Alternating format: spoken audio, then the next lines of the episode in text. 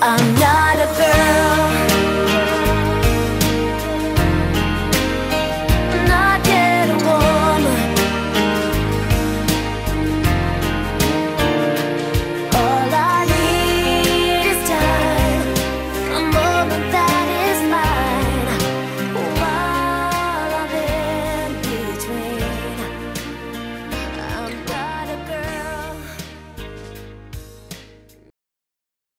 Just the four of us. We can make it if we try. Just the four of us. You and you and you and I. You guys, I'm really sorry. I've been up since seven, so I'm like so extra right now. like I'm like hella excited. I'm like, yeah, let's do this. Let's go. Let's do it. Blah, blah, blah, blah, blah. Coffee. I'm pretty excited oh. too. I went to I went to sleep at like 4:30 because Beyonce. Why do you do this to yourself? Because Beyonce, I already said that.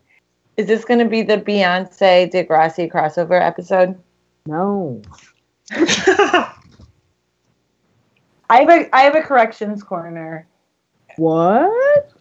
Yeah, I have a corrections corner. I found a false false statement that I made, and I'm going to correct myself, even though I don't think anybody else has figured this out yet. Okay, so last week I put Spike Lee, um, or two weeks ago I put Spike Lee on blast about saying that he discovered Rosie Perez, and I said American Bandstand.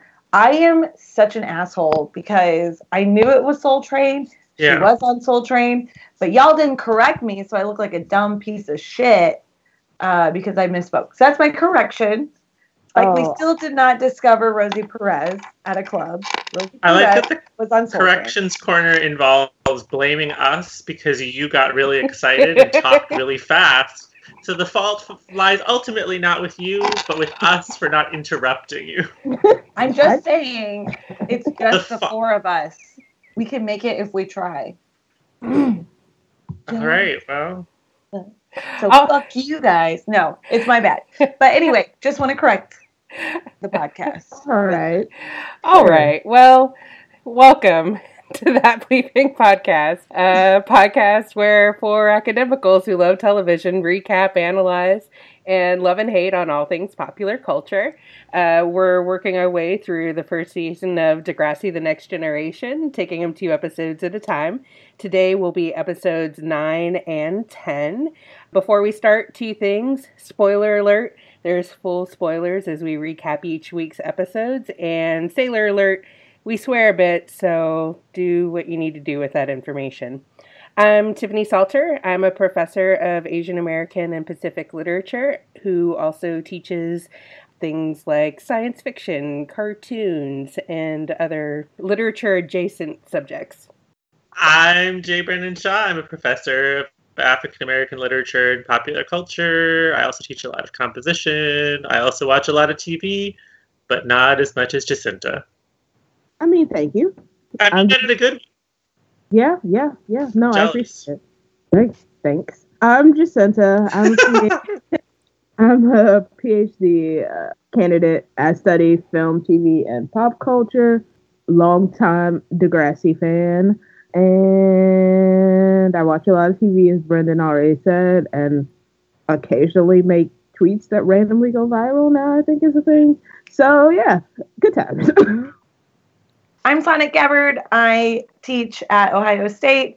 I am a political economist, but I'm in the Department of Women's Gender and Sexuality Studies. And I'm here in the capacity of a Degrassi Next Generation Stan. So let's do this. A, Let's talk sta- about blood. a stan? Honey, yeah, yeah. honey. Do we need to? Is this? Do we need an explanatory comma here? Yeah, I think so. Yeah, I'm sorry. So Wait. For know, our listeners, I mean, for our listeners, please. sure. Oh, sure. you yeah. know, are you familiar with one Eminem? Oh, One Marshall Mathers. I mean, you know, the basics, sure. He was So- popular. Once upon a time, Eminem had this song called "Stan." It had a music video that starred uh, Devon Sawa of Casper fame. He was a fan who was obsessed with Eminem. Like that's what the song is about too. And the point is that Stan came to be a term for like super obsessed fans, not fans who are as- as obsessed as Devon Sawa in that video because he is literally off the rails, but but like people who are very deep into their fandom. Yeah, Okay. he does like a, a Whitney Houston uh, stalker in The Bodyguard off the rails in that video. So swim Yeah, fan. yeah, Swim Mhm. fan. Yeah, but- but- okay. but but like less, like a little bit lower than that in regular life, like you know. Okay. Okay. Okay. Thank you. So you stand for someone. Okay. can, it's a it's a verbalized. You can also just be a stand. Yeah. So like if you went into the comments under a video and were like, "This is really good, but she's not as good as X person," and then someone else might say, "Oh, the so and so stands showed up." If you mm-hmm. live in the. YouTube comments, I never Like read that. BeyHive is the Yeah. of Beyonce. Okay. yes. Well, I know the BeyHive. Okay. Oh yeah, I'm I'm I'm there. You lost all the sleep because of being a, bee, a BeyHive, a VIP not- hive. I mean, like I probably could have taken a nap, but you know, that's what Dylan did. He took a nap. But I was just I just stayed up. And I don't regret So- it because that concert was great. For two pieces of explanatory information, one, we are filming this the morning after Beyonce's performance at Coachella, the first one, which was live streamed on YouTube.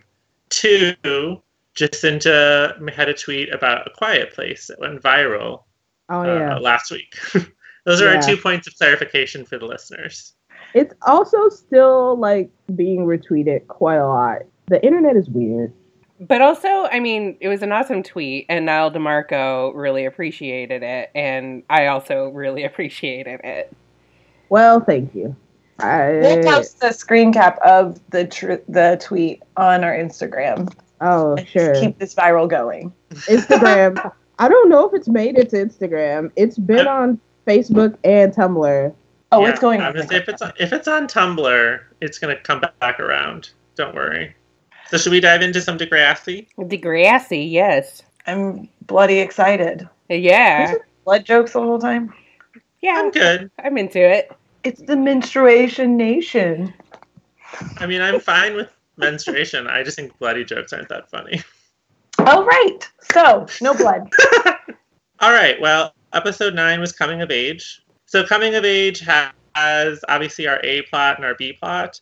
Uh, the A plot is really about Ashley and Jimmy's relationship. So at the beginning of the episode, we learn that Jimmy is turning 14 in a couple days. He's becoming a man. Ashley is invited over for dinner for his birthday. And through context, we understand that Ashley has never gone over to his house. And Jimmy is always at her house. He eats dinner there like seven days in a row. And then after she has this conversation with Jimmy, she has a conversation with Terry, which establishes that she's feeling a little smothered, like he's always there. Over the course of the day, she decides she wants some time away. They decide to have a girls' night as a way, I guess, to reconnect with Terry, but just kind of to use Terry to get away from Jimmy. I wasn't really sure on that. So at the end of the day, school day, they walk home. Terry and Ashley ready for their girls' night, and Jimmy is there, and we discover that he's also becomes sort of an older brother figure for Toby and is helping him practice basketball. So Ashley's really upset. She complains to her mom. She just sort of doesn't want Jimmy there, and he ends up staying for dinner, but she's annoyed. She has a discussion with her mom and with Terry is annoyed and through this process toby comes to understand that she's frustrated and she's considering breaking up with jimmy. And so toby trying to be nice tries to tell jimmy that he needs to back off and ends up telling jimmy that ashley is going to break up with him. And so jimmy's really frustrated and it sort of all comes to a head when Ashley goes over to his house for his birthday, and we discover that it's this sort of cold, sterile, what I assume to be like a rich person's house in this world. Yeah. Um, his parents aren't there, even though it's his birthday. They both had to work. They promised to make dinner, but they're not there. Ashley and Jimmy confront each other about what they both are feeling, and it leads to Ashley leaving.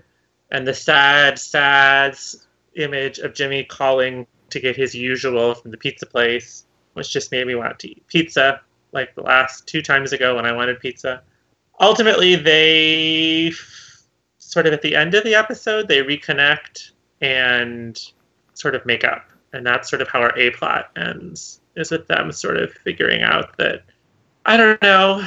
I don't know how we can talk about that, but sort of that like partly that they were basing it on information from other people, but also that it's not so smothering. Slash, she feels bad for him. I don't know. The B plot starts with Emma in a really bad mood, studying for a test, uh, and she's really annoyed because Sean is showing Manny astrology, and she gets really annoyed and yells at them.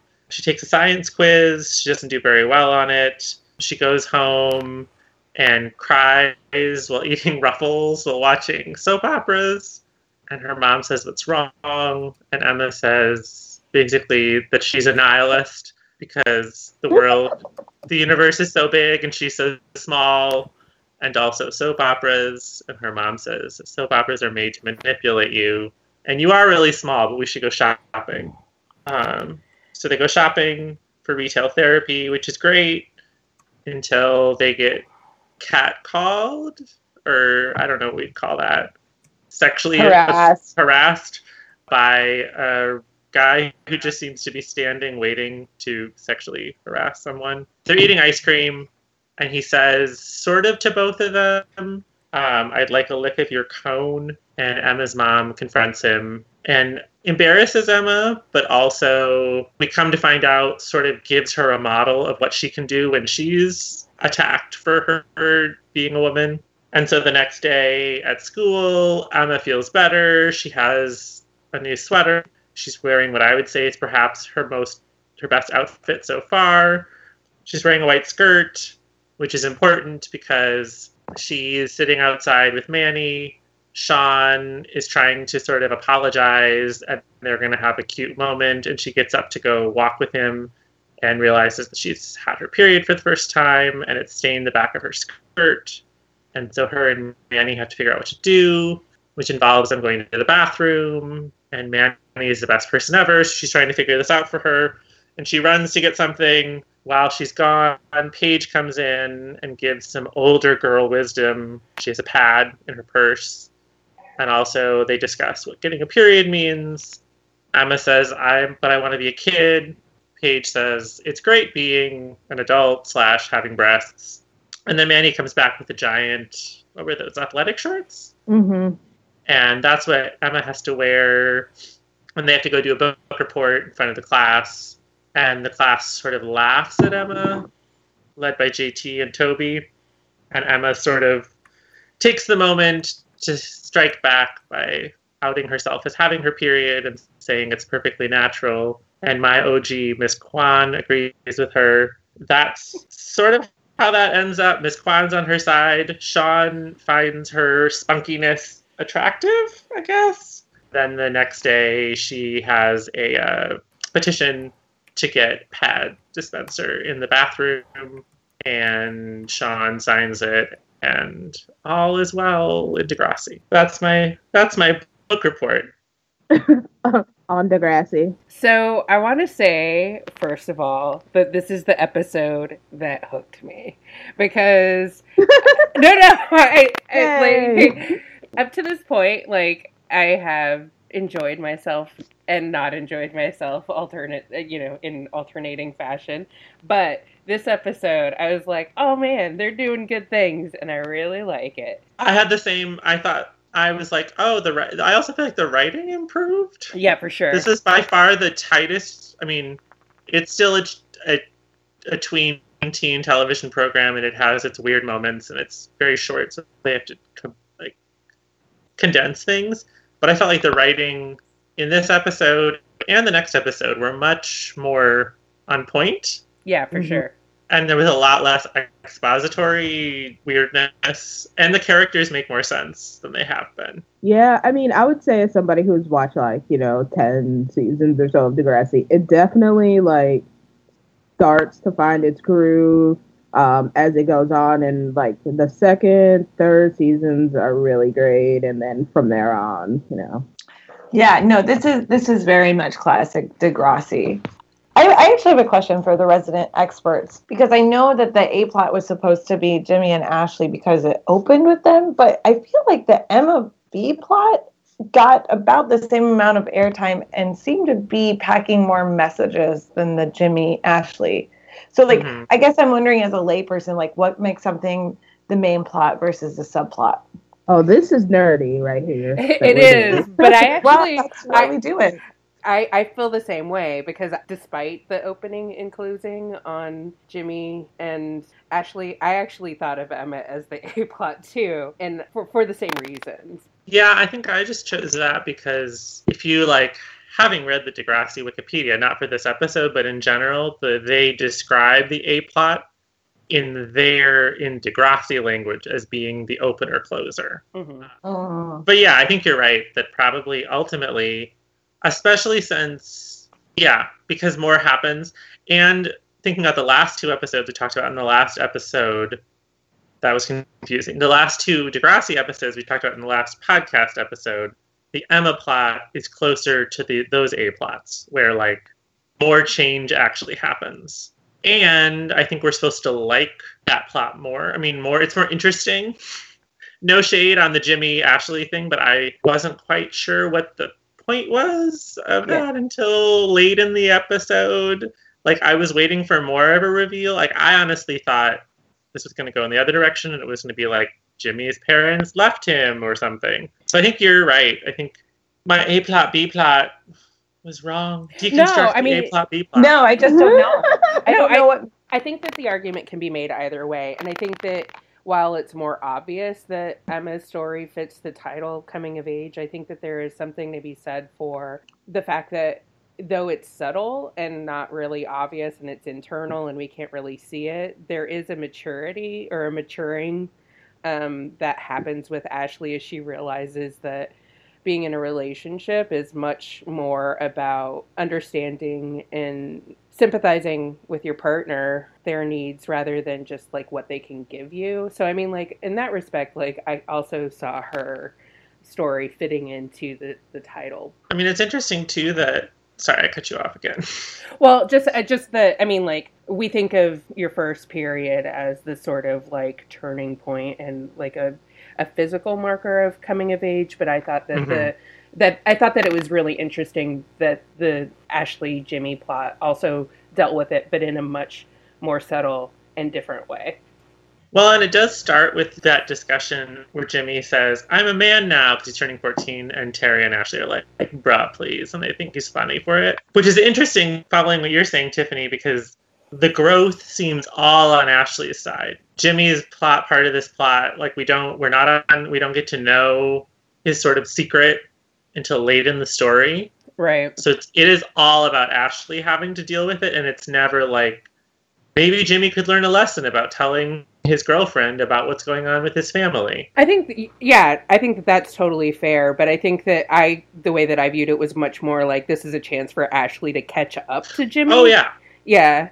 But I mean, like, Well, I don't know. I catch up to him sort of, except that he's not disclosing that. Well, I mean, not, not she that it's like a big knows- disclosure. she knows that his parents aren't around Yeah. Hmm. because her mom is like, I feel bad for him. He's always Mhm. alone. yeah, I think that I think that the thing here is that like Ashley knows it, she just doesn't know it, know it. And I think that this is where she starts to actually understand like what that actually means. Also, related to that, the other thing in this episode is Toby is so sweet, or he can be so sweet, and I liked the Jimmy Toby friendship that actually seemed genuine. Mm-hmm. and the Yep. brothering, the sort of older brothering, which is, I guess, thinking on maturity also, I think, and even Toby's attempt, like he doesn't seem to be trying to shit start. He seems to be really like, this is my, this is my friend, and I'm trying to. He doesn't really know how to tell him, like, dude, you're smothering her. So Yeah. he tries. It backfires, but I wrote Toby's the sweetest because he was really trying. Yeah, it's he also told. cute. Oh, sorry. Go ahead. I was just gonna say he he told her. I wrote down a line. He was like, "You don't bring people into your life just to throw them away." I And I, know. and I was like, "Oh, Toby." I know he's totally projecting his parents' divorce onto Oh, yeah. Ashley and Jimmy. And it's so cute. He's like, "Don't be like our parents," and she's like, "My dad's gay." Right, she said she said, Toby, my dad's gay. It's not exactly one hint of trouble.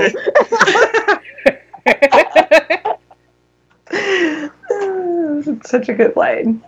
I know. Yeah, they're becoming more sibling-like too, which I think is pretty great. Yeah.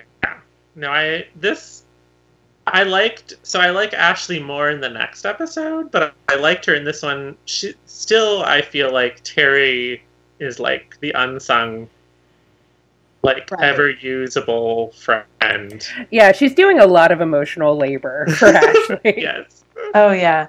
Although it's interesting. So I wrote down maybe this is the episode where we all start shipping Terry and Ashley because the the glances that they give each other about Jimmy and I know that it's Terry trying to be sympathetic, but like I was like if we were to start uh, some fanfic, this is the episode because the two of them are like, dude, we're gonna eat our ridged Pringles. You need to get the fuck out. Yeah, there's a lot of potato product chips in There's a lot of ridges in this episode. Ruffles give you ridges. Yep. Um, Jimmy- we feel like also- they don't make those anymore. The Ridge Pringles. But Ray told me. Oh. Ray watched it with me, and she was like, "Those don't exist anymore." Last Hey. from the past. they might in Canada though. You never know. It's True.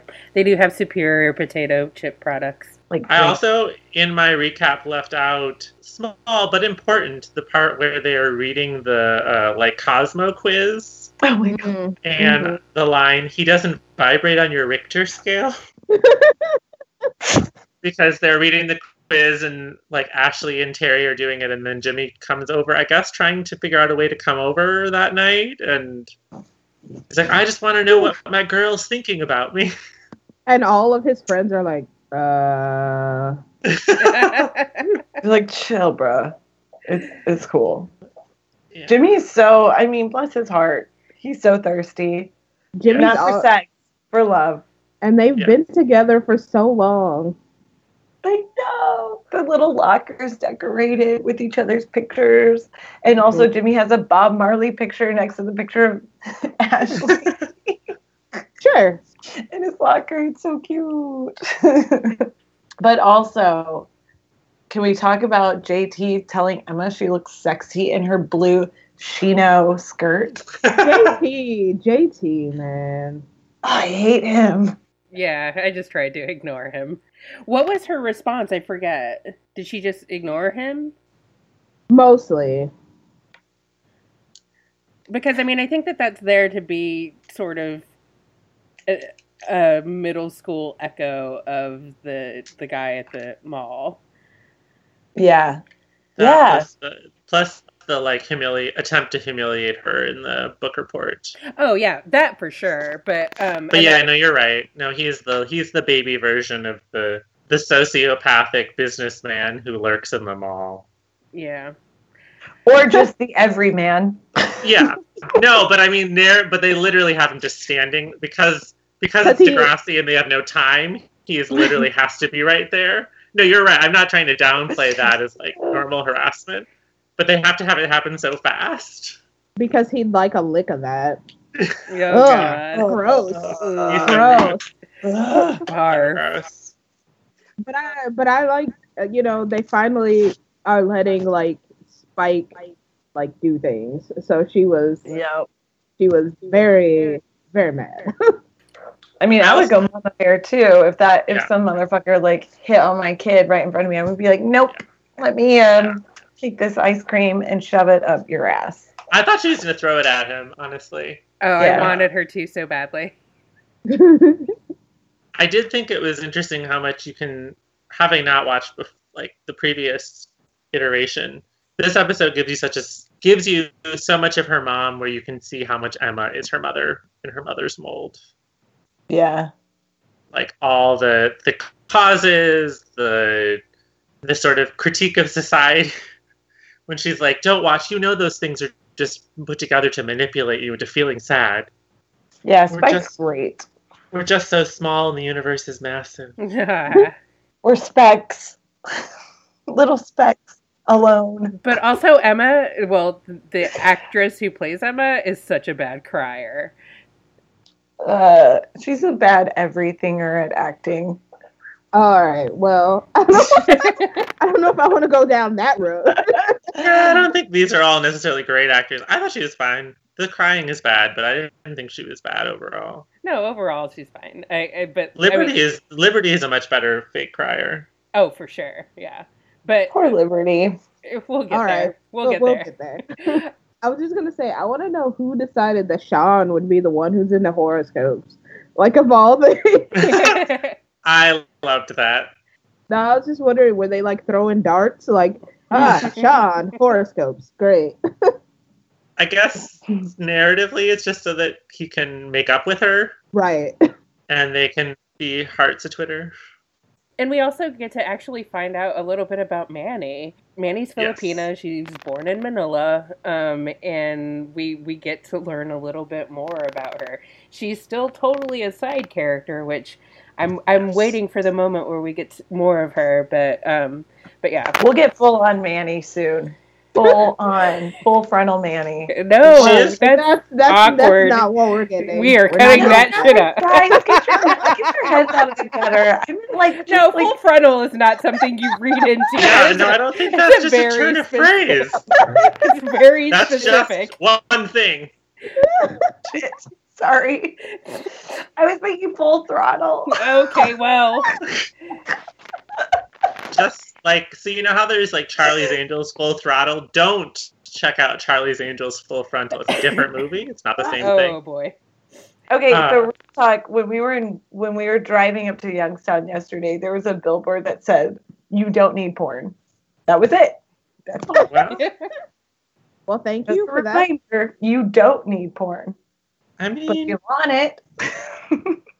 but I did. So I did write down to return to Manny that Manny is the best. I mean, between Manny and Terry, this is really an episode of like.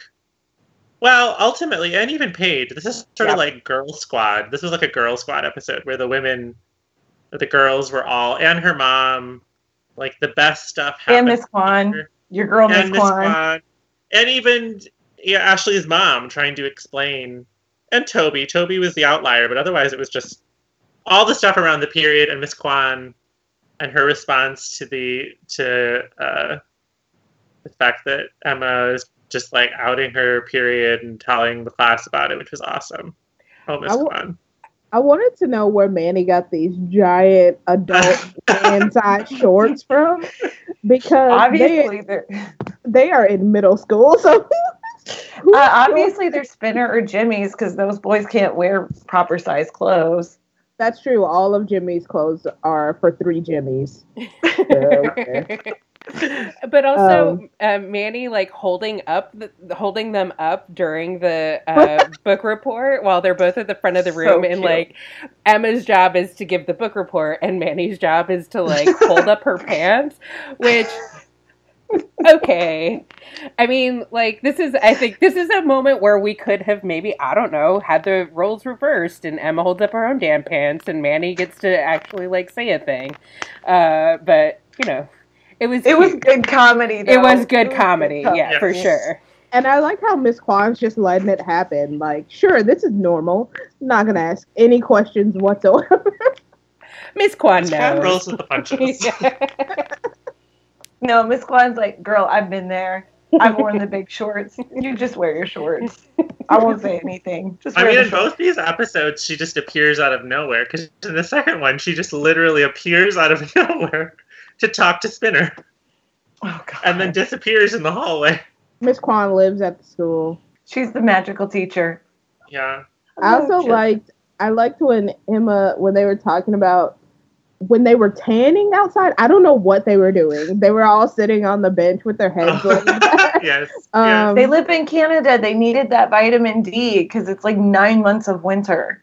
I don't think that's how that works. But um and they were talking about Jimmy and Ashley and Emma goes, Maybe she's just having a bad day and Toby says, More like a bad decade.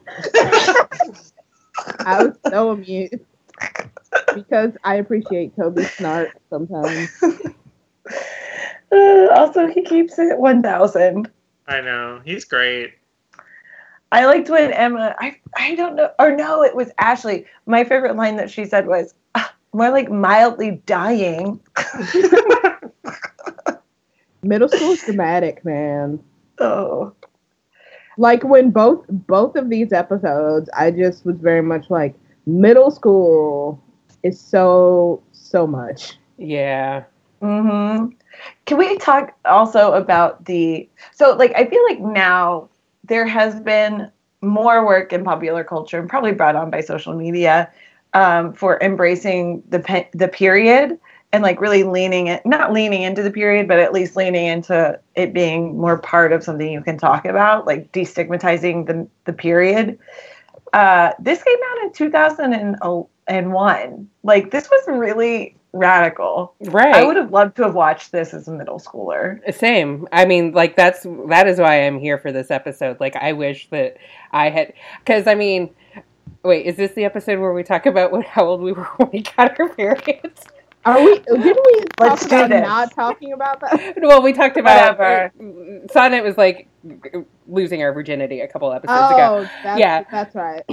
No, but like, I mean, as someone who got her first period at school, like, I oh. needed this episode. Like, it mm. was, I was reliving it a lot. And just like, I wish that I had had the, the gumption that Emma had to, to Oh my sort god, of like yes. address all of it. I mean, because like even before she gets up in front of the class, she's like, "Oh, I mean, like she knows everything about it. Like she just knows that she's unprepared for it. You know, it's it's not a matter of like this came as a surprise or anything like that. It was just like." Oh, okay. This is what's happening. I just wish it hadn't happened right now. And she's, I mean, like many things, very level-headed about it. I guess. With Manny's help, because Yeah, Manny also sure. is like, I know what's going on. She's like, that was PMS. That's why you were in a bad mood yesterday." Bitch. Cool. Maybe you're a workaholic. Those are my favorite lines. Because she knows what's up. Manny knows what's up. Even Paige has this. It's this is the second time in so many episodes where like, similarly with the gay dad thing, where Paige is like, when it really comes down to it, I'm not going to be a bitch right now. Mhm. Or yeah, no, she she's clutch. Yeah, I so I got my period before middle school because the gods hate me. Mm. But I remember very distinctly when Matt Crabtree grabbed my trapper keeper to grab a piece of paper out of it, but there was a pad in there and he didn't ask, of course. So he just grabbed it, opened it, horrified, shut it really loud and dramatically in Mr. Hilgenbrand's uh, math class. And I wanted to die, like forever die. Because he saw, because one stupid boy saw my pad. So, like, all props to this episode because I was like, I would have been like, Matt Crabtree, let me tell you about my period. I'm la, la, la. Mr. Hilgenbrand would not be okay with that though. He'd be like, no, go to the nurse. A health problem. Yeah, I got mine at the beginning of the school year when I was 11 in sixth grade. Before, I was like, too. it was the week before I High five. turned 12. High five. It was the week before I turned 12 because my birthday's very early in the school year, and I was like, I I've done fucked up sixth grade. Like it's this Oh. this year is ruined for me. Brendan. well, I don't have that story. I did thinking about ages though. I did discover in this episode that I think I'm the same age as the Degrassi kid. They're 28. They said 89. Manny's 89. Oh no, my brother's the same age. I knew I recognized Manny's age. I Yeah. did not have any of that. I did have a mother who was very vocal about having her period when she did when we were little. So had I been a cis woman, I would have been ready. Because we were little, she did not hide any of that from us. She was like, whatever, this is my period. Now I'm telling you guys about it. So I was um, ready in that I knew that it existed, but my mom was like, but I was 16, so don't worry. You've got years. And then, like, a month later, I get my period. yeah, my it, it was the same situation for me. My mom was also much older, and so it, I was also not expecting it right away. My dad did call my grandma and tell her, and then she called me to say congratulations. And then I really wanted to die. well, that's that's a lot. It's so extra. Doesn't someone? Oh, I guess that was the other thing I liked about this was that it was a mix of like this is horrible. That discussion between Paige and Emma, where Paige is like, now things will be great, and Emma's like, but I like being a kid was kind of awesome. Like I Oh, liked that there was a mix of that. Because someone Mhm. says at some point, now you can get pregnant. Mhm. yeah. Isn't it Manny who says that? Yes, I she Yeah. did, yeah. Yeah. Um, It- Paige says, but you get boobs. And Emma says, I don't want boobs. And Paige goes, and I wrote this down and wrote, oh my God, oh my God, oh my God. Paige says, they're actually really great. And I wrote, Paige loves boobs. but it's also like yeah i i really like i love this Paige also like paige's self-awareness because she's like emma's all i don't want to be all grown up or whatever and paige is some says something like oh you mean like me and then i was like oh paige it's so cute. Someone mentioned it before, but can we talk about Sean's response to Emma's takedown of the class giggles?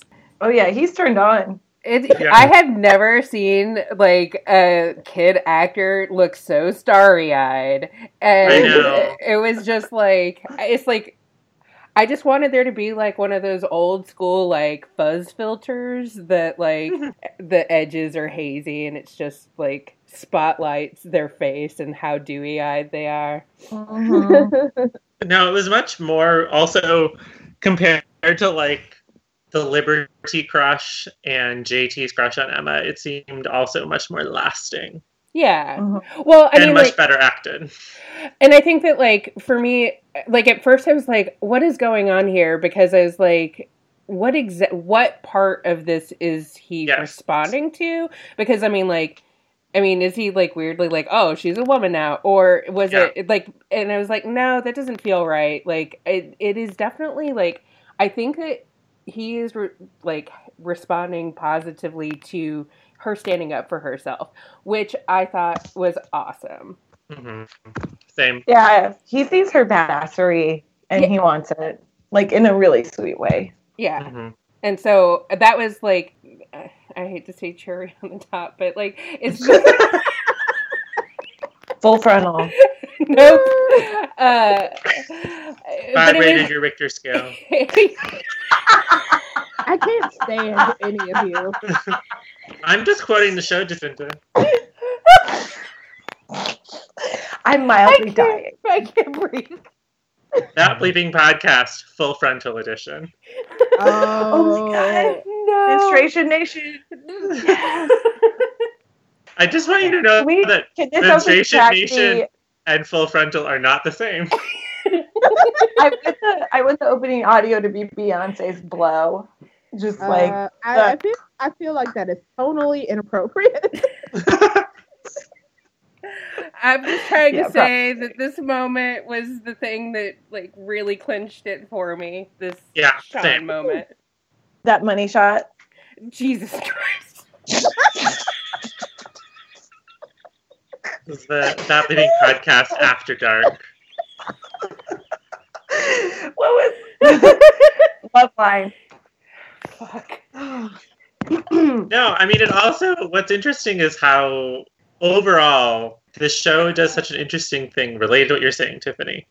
Of having the se- like the grades seven and grade what they're seven and six or seven and eight Eight. seven and eight seven and eight are so distinctly Yeah. different because also Sean being older than the other boys that also seems to play into that scene because like Toby JT is the ringleader Toby is sort of laughing along but isn't mean in the same way he's just sort of laughing because it's funny to him but they're Right. sort of like they seem so young and Sean is not there for that either Yeah. Yeah. Yeah, and also the um also he's a little bit more mature than Paige at the end of the episode because Emma is starting a petition to get a tampon dispenser in the women's bathroom.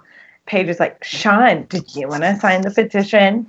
Like thinking that Sean doesn't know that Emma got her period. And Sean's like, Yeah, hell yeah.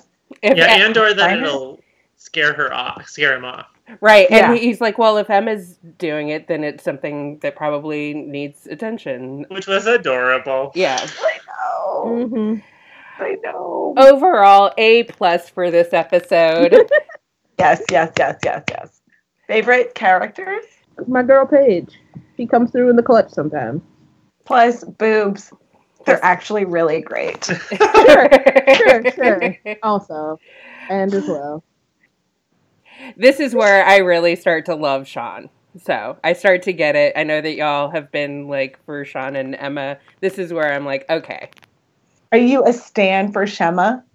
I mean, I don't know what their dynamic is going to be yet, but I'm just saying, like, I'm not anti Shema at the moment. Mine's a Lady Girl Squad. So Emma's mom, Manny, Miss Kwan, Paige, all of them. Mine is Carrie. Emma's mom, Spike, is mine. Because she, one, makes choices and decisions about money in the way that I do, where she's like, I've had a good shift, so let's go shopping. and I'm like, I got my my tax refund, let's go shopping. But also, she just is like class act, single mom, killing it, doing a great job raising her daughter to not be ashamed of her body or her period or existing in this world and also taking down cat collars one man at a time. Which, oh, I also just wanted to say this is something that's kind of come up in, you know, general public discourse about like fighting back against cat collars. And I, I just, again, wanted to talk about the timing super quick of like it being 2001 and Spike doing this work that like people are starting to talk about mm-hmm. in a much different way now. Mhm. Again, Degrassi about 17 years ahead of the curve. Get it, Mhm. Canada. Get it. I would say that the relevance thing leads us pretty well into talking about the next episode. Yes. Oh Lord, yes. Oh yeah. Good transition, but- Brendan. Thanks for that segue, Brendan. Episode 110 uh, Rumors and Reputations. Uh, rumors with a U because we're Canadian. Um, and I also, because of this episode, have had Lindsay Lohan's rumors stuck in my head. So this episode, again, like I said earlier, is really showing the middle school machine in action. The sort of main plot is that Emma, in all of her nosy glory, sees Liberty with Coach Armstrong, who also also teaches math, and Liberty sees them close. Coach Armstrong has his arm around Liberty, and or Emma sees them close, and she assumes, begins to assume that there's something shady going on between Coach Armstrong and Liberty. Uh, she later observes uh, them passing a note of some sort, and she just starts thinking that some that something's going on there. So then, of course, Emma tells Manny about what she thinks is going on, and Terri overhears this conversation. Terri tells Paige. Paige tells Hazel, who doesn't get named in this episode, I think. I know. Hazel Hazel is is the person that that Paige tells. Um, and then from once it gets to Hazel, it just like snowballs from there to the whole school. And the story keeps changing, you know. First it's like Emma saw this and she's not sure what's going on, and then it's like they were in a car together and then they were overnight and it's the whole high school or middle school rumor situation of this story. And eventually Ashley hears about it, and at like a student council meeting, after a student council meeting, she brings it up to Liberty and tells Liberty what people are talking about. Um, Liberty, of course, is like, no, there's nothing going on. What's wrong with you people? And she runs off. Ashley is, you know, trying to get Liberty to open up to her, says, you know, if there's something going on, we need to report it, et cetera, et cetera.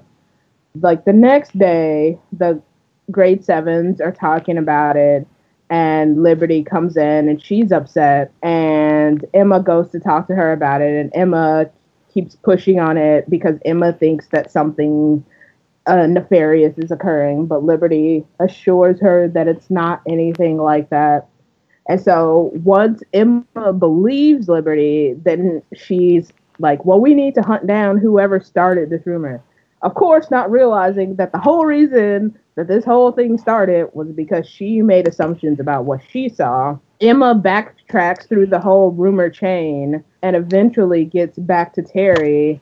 And Terri's like, I heard it from you because y'all were loud talking in the hallway, as one does. Emma has, you know, be confronted with her actions of what occurred. And at some point in here, um, the the rumors make it to Mr. Raditch, who is the principal. So he pulls Coach Armstrong and Liberty into the office, and Emma feels bad for what she's done. So she goes to clear the air there and make sure that like Coach Armstrong doesn't lose his job or get arrested for something that didn't happen.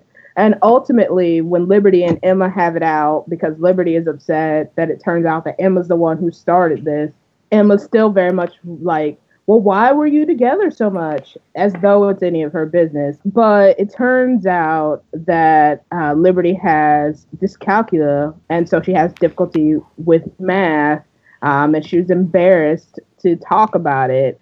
Coach Armstrong was helping her work through that uh, privately without, you know, attempting to do this without everybody's prying eyes. But here we are. So that's that's like the main plot, and then the other plot is that Spinner has a reputation for sort of stretching the truth, one might say. And so his storyline is a little bit like boy who cried wolf sort of thing. So he gets his food from the cafeteria and he has some sort of like animosity with one of the cafeteria workers. They don't they don't seem to really like each other. And he finds some sort of uh, an earwig, he says, in his food, um, but nobody believes him. So Spinner, in in in Spinner's you know reasonable brain, decides that the way to fix this, after Miss Kwan has confronted him about not, you know, saying things without evidence or proof, is to collect a bunch of earwigs and plant them in the cafeteria food. He shares this plot of his with Jimmy. Naturally, Jimmy is not amused, especially when Spinner decides to put the earwigs in Ashley's food. And so Spinner gets caught and he gets in trouble, and still nobody believes him, of course. And Spinner's punishment for trying to hatch this earwig plot is that he has to work in the cafeteria for like the rest of the semester.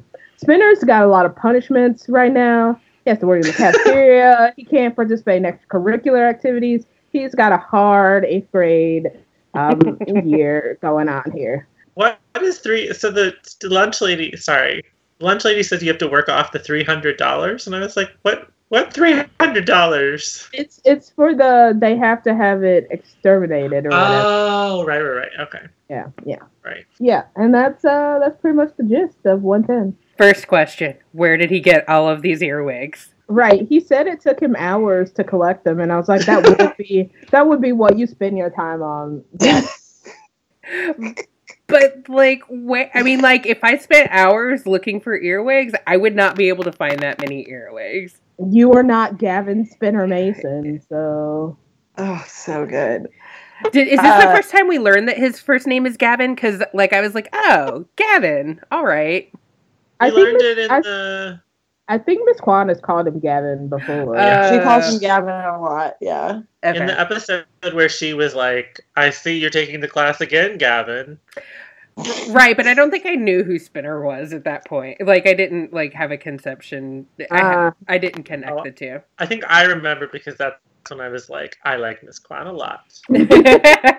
Gavin. Also, in this episode, they call her the Wrath of Kwan, which I both I- thought was a clever pun, but also racist. I wrote it down and I was like, oh, the wrath of Kwan. I was like, "Are you guys Star Trek fans, or is this just a really good pun?" Maybe. a little bit of column A, a little bit of column B. Yeah. Uh, this episode, this part of this episode should be called Trifling White Ladies. We just call it that. Thank you, Jacinta. do you Thank care? you. Do you care to elaborate? Or Oh. So, I mean, can I just say before you launch into that that last time you guys knew I felt some kind of way.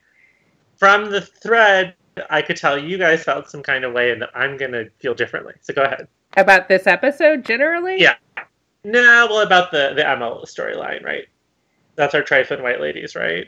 I Yes. mean, I don't I I don't have like a harsh reaction per se, but Emma got on my nerves Oh yeah, for because sure. because she was just like zero to a hundred, and I was just like, there are some levels that we could have intervened before all of this. Well, I mean, but I think that it's also really indicative of Emma's like she goes from zero to like this is the most important cause. And so I Mhm. think that like she felt like she was sort of advocating on behalf of liberty, but like that has a lot of like I mean like first of all she's she is assuming that liberty can't advocate for herself because liberty is a Mm. smart person and so Yeah. like like I I have a really difficult time believing that anyone could believe that she would allow herself to be victimized in the way that Emma immediately assumed. I guess I was Uh, confused. agreed. Yeah. I guess I don't see what Emma really did besides talking to Manny. Because everything that snowballs from there is not about. I guess I didn't think she was that culpable beyond just talking Oh, to well, Manny. no, and I I mean, I agree, but what I, I think that the reason that she was talking to Manny was Yeah. No, we, I get we, that. we need to help Liberty out. And, right and- and also she didn't act like ash like ashley when she heard the news was like i'm gonna go talk to the source Right. Yeah. of the gossip whereas emma was not not once did she like check in with liberty and was like yo uh, not until she heard the rumor and so instead of just going straight to liberty immediately she thinks i have to do something to save her or help her I'm I'm less bothered by like her initial assumption, even though I like think it's not great. But I was more bothered by her when she actually does talk to Liberty. Like she's not listening. She doesn't Mhm. believe her, and and then when Liberty tells her when she does believe her, then she still wants to know why they were together. Like mind your business. it's not Right. your business. I will I'll say the one thing that the episode never, for me, made me feel okay about was a teacher putting his arm around a student. I mean, but that happens all the time in K Mm. eight grades. Yeah, I don't Yeah. know. I, I guess I never. Not that I'm. I think you guys are right, and I think I hadn't really. I was thinking more about Emma's culpability in the rumor, which isn't really her, and I think the point of the episode is that it is, but isn't her fault. But I think you guys are right also that like, yeah, she doesn't go to Liberty. I guess I was never. I I don't know. I'm I was I was sketched out by him putting his arm around her. Whatever we're Mhm. supposed to, whether or not we're supposed to get context for that. And I think that the episode clearly shows that he's this lifeline for her, and I appreciated Mhm. that. But also, He's he also shouldn't put the his arm only- around her. He's also the only black teacher at the school that we see regularly. Like he's only, I, you know, he's one of the only. I think he is a lifeline for liberty, and I think that he. I don't know. I didn't see the arm thing. I thought the arm thing was weird, but I also like. But I don't- Jessica said I don't think. No, I'm not saying that he's. common. it's weird because the show wants it to be weird, right? Like it's not they are focusing on it, but like if he had just put his arm around her in passing or like patted Sean on the shoulder or like I don't know, whatever. Like it's weird because of the way that the camera focuses on it. Right, because I'm sure that Snake does that too to students. Right. And Mrs. and Miss Kwan does that too to students. Well, maybe not Miss Kwan, but maybe she does. No, not this Like- one. But, But I mean, like if if you have a student in front of you who is crying, like who's very frustrated, I can see where that could be a natural response, especially in 2001. I think that maybe like this is where 17 years might make a difference in kind of like how we view what the teacher response should be in that situation. But I, I, Yeah, I I agree. mean- I agree about like the camera making it weird.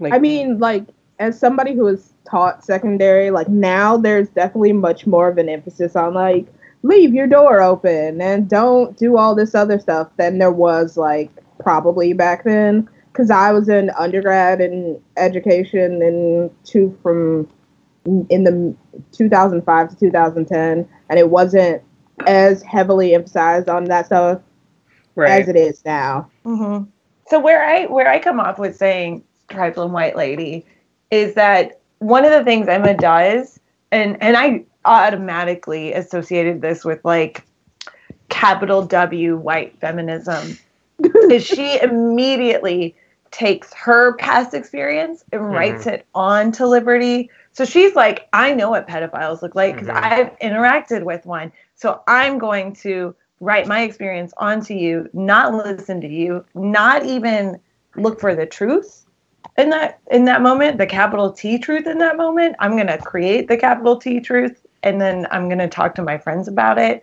And I'm gonna talk about how vexed I am about it for you. So for me, like I saw so many parallels here. And I know that's not what the the show is trying to do, but for me, I'm like, of course Emma feels like she has to go save Liberty. Like, of course she does, because Emma's going she would probably do this for any student, regardless of race and gender, but like the optics of it look real nasty to me because I'm like, Emma has to go save her friend, who's also the only black character right now, only black woman character, girl character right now, right? Like, has a I'm like, come on, that has Yeah. a name, right? Right. Who has a story, Right. you know? And also, and it also happens to be save her uh, from the only black male teacher, right? Like, it's just like so yucky. I could hear like Uma Narayan's voice in my head being like, white ladies gotta go save brown ladies from brown men. Like, ugh, stop. Stop, Emma. Well, I think what's interesting about that reading versus the Ashley thing is because I had a similar feeling that I liked Ashley more than Emma for trying to talk to Liberty.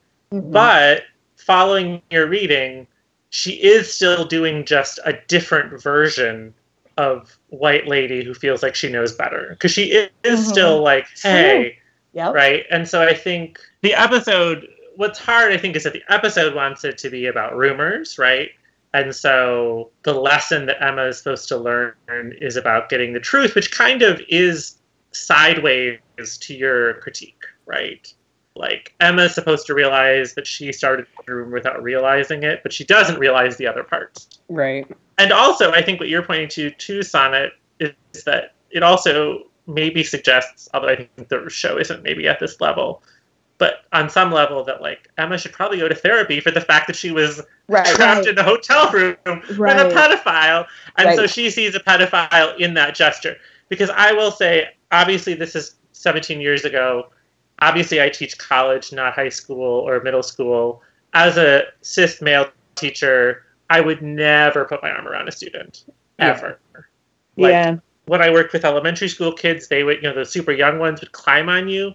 Otherwise, I would never do that because I know that the scene we see through the window, obviously the race optics are different.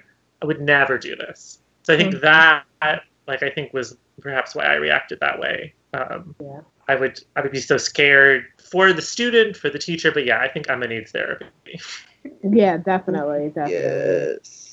And Liberty, I mean, I think Liberty is getting help, which I think is there's also an interesting disability narrative here hmm wrapped inside Mhm. of it. Yeah, and I think that like I think that that part is interesting, sort of dealing with the shame because she's because she is smart, and we know her as a smart, uh, not only like a smart student, but also ambitious and willing to go the extra mile. And so I thought that I would have liked to have seen a little bit more because like right now we're just left with like Liberty feels shame because she. You know, has dyscalculia. I want. I guess I. I, want to see how that develops. and it's it's sort of i mean and that is sort of contrasted if we think with spinner right like spinner and his ADD is not like something that he feels particularly ashamed of right it's just like who spinner is but because liberty is liberty and she has this sort of desire for perfection and to be seen that way you know this learning disability is something that she did not really want people to know about And Emma forces her to out herself about it. Emma's the one that's like, What is it? And she's like, Do you really want to know? And then she shows her the pamphlet and she's like, Emma like forces her to out her disability too. And then Emma, of course, is like, It's not a big deal. It's like, Well, yeah, it's not a big deal to you, but you also made me tell you about it. Also, speaking of Emma and Liberty interactions, though, er, I really like the one earlier in the episode when Emma or Liberty was at the computer and Emma's like trying to talk to her generally, and Liberty's like, "I just had a few emails to send," and I was I- like, I "So love who, that. Who? Who are you emailing? Oh my Well, I mean, it's the same reason she has a Palm Pilot. Like, you know, the girl has things to do, y'all. I mean, like, she's taking care of her shit. clearly. Yeah, she's on student council. She's got to write all the announcements. She's got to run the newspaper. She is way better at her email than I am at mine. So I am She like, also she has to write the copy for Soapbox too. Yep. like, there are not Oh, enough hours in the day to do all of the shit that she is doing. That's why she's always running. It's true. Running or bathroom crying. Man, Liberty's So- been through a lot of shit, y'all. Yeah. Yes. You really have. To go back to Sonnet's thing from the last thing about A plot, B plot, I think this one is definitely an A plot, B plot. Yeah. I think this is like a classic example of how the B plot literally like this is like some seventh heaven shit where like every every single plot has the same like has a mirroring like message Right. because we get Miss Kwan commenting on what Spinner did about rumors. Like he, she says, that's a serious accusation. You want to be careful about defamation and rumor mongering. And she's obviously talking to Spinner, but really talking to Emma, Mhm. right? Through Spinner, because like Spinner's plot is so not. It is such a be. It is such a sitcom. Plot, Yeah. Really. Yeah, it really is. What I thought was interesting was that there was a bug.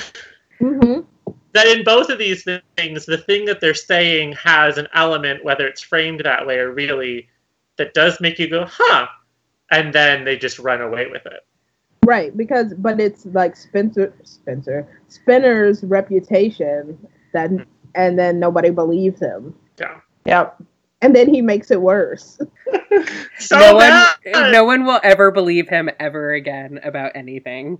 Well, he won't have time to do anything because he's always on punishment. You guys, true. Spinner's the new Liberty because he's going to have all the things to do. He has all the punishments to do. He needs a BlackBerry. Oh well, what was that Paige's little little thing she was typing on? Remember, because she messaged uh, Hazel in class, yeah. and I was like, "What is that?" I thought it was just a phone. I don't. It, I mean, maybe it had a it had a little keyboard there. Okay. We're still pre-texting too. Like, isn't that exciting that we're going to get to experience the the emergence of the text in this show? I'm really But- excited, you guys. But also, like following that rumor chain, I don't know that I believe that Hazel called Sean. Like, like of all people that Hazel might have called as we're passing along this information, I, I, I was what? I don't know that I think they know each other. No, Sean does her her tarot readings.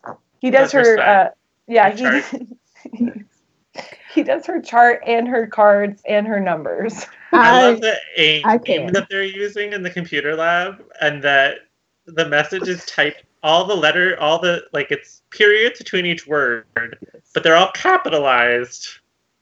Like whoever sent an instant message like this. Liberty. So, okay, I've been quiet because I've been looking things up. In 1997, it became the uh, Nokia became the first manufacturer to produce a mobile phone with a full keyboard. Oh, And Ooh. 93 was actually the, when uh, Nokia first fully supported SMS text messages. Huh. So we're we're in text zone. Um, it just like is not was not as prominent as it is today. Cell Yeah. phones aren't as accessible, and also texting didn't become the main form of communication until around now in Degrassi, right? Yeah, I mean, Early I got I got my first phone in 2002, and I, but I don't think we really got into texting with them until like a few years later. I didn't start texting until more than just very occasionally until I moved to Columbus in 2008. I didn't start texting until I think grad school or right before Yeah, grad school. same. Like I remember living in the Balkans in 2003, 2004, and like everyone did text messaging because nobody could afford uh, minute plans, but Mhm. texts were cheap. But you still paid by the text. hmm And I remember I coming mean- back and being like, everyone text does SMS there. I will say, I mean, my feeling from our discussion is that this, I feel like this episode wasn't beside, like, obviously the Liberty Emma stuff, but otherwise, this episode was engaging. It wasn't as rich to me as the previous episode. Partially because these rumor episodes, which I feel like every TV show with teens or tweens has one, the message is usually the same.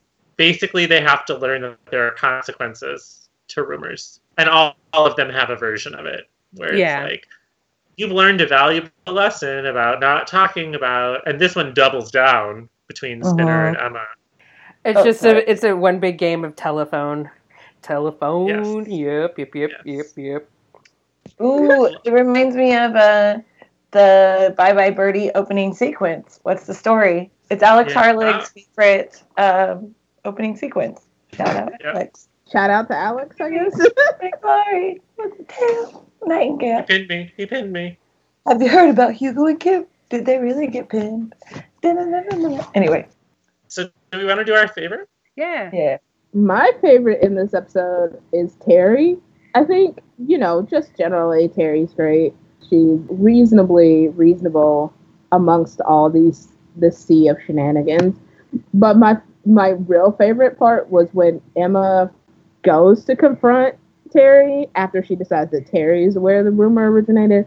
And Emma says, I need to talk to you. Like very confrontational and Terri's like, Okay. like there's an ellipses and a pause. I just I just loved her response because she was just like a what uh, sure. Sure. Let's let's chat. In short, I love Terri and she deserves everything better hmm than what she usually gets from these people. I think I go for Liberty. Liberty, well, Liberty and Ashley, but I like. I think that she has an arc here in terms of like, like with Jimmy in the last episode. It's unfortunate that we don't get the story from their side. We have to have characters like they have to reveal to characters. We can't be from their perspective because in both we have like a secret of sorts or at least an emotional secret with jimmy that has to be shown to to go back to actually your reading sonnet the white characters but I liked Liberty in this one. I like Liberty too. I and I feel the same way because I, kind of struggled with trying to figure out a favorite because I wanted Liberty to be afforded more opportunity to actually address everything, but mostly I just hated all of the other characters in this episode. and I always and I always love Liberty and Terri too, but I don't know. Everyone else can take a long jump. Dude, my favorite for real, like legit spinner. I I love him so much. I love him because like first of all, he had he did have an earworm in his food and that's disgusting. I love him for his poor judgment and I love him for having to wear this hairnet that will help his gelled hair set a little bit faster in the morning. um, the hairnet, oh, I just I'm you know, he also was kind of out of the rumor mill. He did he did send that thing to Jimmy, Jimmy, Jenny, Jimmy. Wow. All right. Uh, yeah, it doesn't matter. Um, so he was a part of it briefly, but he was really busy trying to catch earworms. Taking a lot of Ritalin to focus on this. also, guys, get it? Earworms could have been roaches. No, this is the rumors episode. It's earworms. Earwigs, earwigs. Oh, shit. Damn it. Earwigs. I don't know. But ears, either way. yeah. Ears, earworms. I'm just gonna lean into Can earworms. we just Anyway. talk about how gross the term earwig is for this? like, the bug itself doesn't bother me, but the fact that it's called an earwig, like, really heaves me out. Yes. Oh, Spinner. Also, Spinner. Spinner's weird tension with the lunch lady is classic teen trope, and I love it. I love that she hates him. I love that he hates her back, and now she's his boss. Yeah, I mean, if that hadn't happened, I was going to be a little annoyed because I do think I was unsure if I was supposed to be like on her side, and then at the end, I was like, oh, I am. Because she hates him. Yes. So good. So good. So stupid. So, do we want to do our favorite thing from the two episodes? Ashley's nails. So in the first episode, when they're looking at the teen magazine, it's like the only time I've ever noticed she has like talons, and I was like, "Girl, why do you have talons?" what is this? It doesn't make any sense with any of her other fashion sense. But she like something about her, and I wrote Ashley's nails. I don't know. Do they match her eyebrows? You're foul. That's just foul. In the second episode, her face was a lot. um, shit. Well, So the spe- talent. Speaking of body hair watch, so Emma's hair. I'm just gonna track Emma's hair in all of these episodes. I'm here Oh for it. man. In in uh, Emma's hair in the first in episode nine was fine. It was normal, but in episode ten, she had. Can we just take a moment to remember the zigzag part of the late 90s early Yes! 2000s but she did it wrong she did it She wrong did. it's like it was such because like she has two pigtails like uh, you know she's got hair down in the back but like the two sort of side pigtails that should be further back on her head um Yes. but they just like stick straight out like to the side from the front of her face like horns that are pointed down and it's Mm. terrible and i'm like girl you should have done like the zigzag part was awesome and i really wish that we could bring it back and i just wish that she had done it better Yeah, no, and she did it lazily. Like it wasn't even clean. It was like a white lady part. It was not even a clean part. i mean it was full on zigzag but like i don't know what you're talking about but like No, it was like there were some that weren't like as well defined. She's just dying. Any, anyway anyway, I Um, think my I oh, think my favorite thing is Ma- is Manny's earnestness, especially in the first episode. She's like, I don't know how I'm gonna fix this, but I'm gonna figure it out. Mhm. and then she runs off to do it, and then and and I mean they're all the same age, but Manny is so small, and so she's just so Yes. adorable, running around trying to help Emma with this. I love it. when she runs into Paige in the bathroom, and Paige is like, "It's a public bathroom." Right, Manny's like Manny's like, why are you here? She's carrying like ten things. It's so great. Um, I I'm gonna go with the rich potato chips because Yeah. I feel like they were really they were here today. They showed up, and um, I don't like potato chips, but I appreciate them. Oh, you know what? My other favorite thing is that soap opera that Emma yes because Yes. I love I love soap operas, but I was also like, what is happening? I'm fairly certain that one actress is a real porn actress, though. porn Just as an or aside. porn or soap That sorry, the soap actress. I believe she is a real porn actress, though. Oh. like you just know that. Just since that you don't. well you I'll short message you service it to you.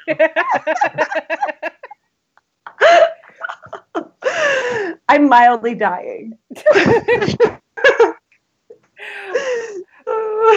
all right One last thing Liberty's closing line to Emma about how she should stick to the environment and animals. Yes, the How the environment is rainforest. yeah which like Instead of people.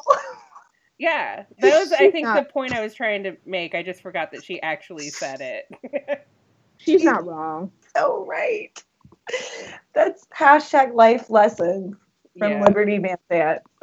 for real stick to getting that tampon uh, you know dispenser in the girls bathroom Which is important. As Sean said, if Emma's behind it, must be a good idea. yep Unless she's helping people, then stay away from Emma. Stay far away from Emma. So thanks for listening to that bleeping podcast. Uh, that bleeping podcast is edited and produced by our own Tiffany Salter, posted online by Jacinta, and then all of us take turns doing the social media stuff. Please rate and review us on Apple Podcasts or wherever you access this podcast. Tell your friends, share a link, post it on your social medias if you use social media. Not everyone does. Hi, Tiffany. um, Blast. but I mean, you do. You just don't. But you do. I've seen you there. I know who you are. i lurk Um, i'm a lurker You can find us on Facebook and Instagram at That Bleeping Podcast, and on Twitter at That Bleeping Pod. And you can find us on the podcatcher of your choice. bye Latest. Bye. Bye. We're gonna get pancakes after this. We'll Skype you in. Fuck you. I want pancakes so bad. I said we'll Skype you in. But that doesn't. I'll Oh, send you some. I'll send you some in a box. It'll be real fun. no. Oh, dude, now we are gonna send you box pancakes. I hate you guys. Do you mean Sound like like? Donkey Kong. Do you mean like a box of Bisquick or? Nope. Oh. A box of already made pancakes. all around and my body can't stop to the sound but I can tell that you're watching me Can you please respect my privacy?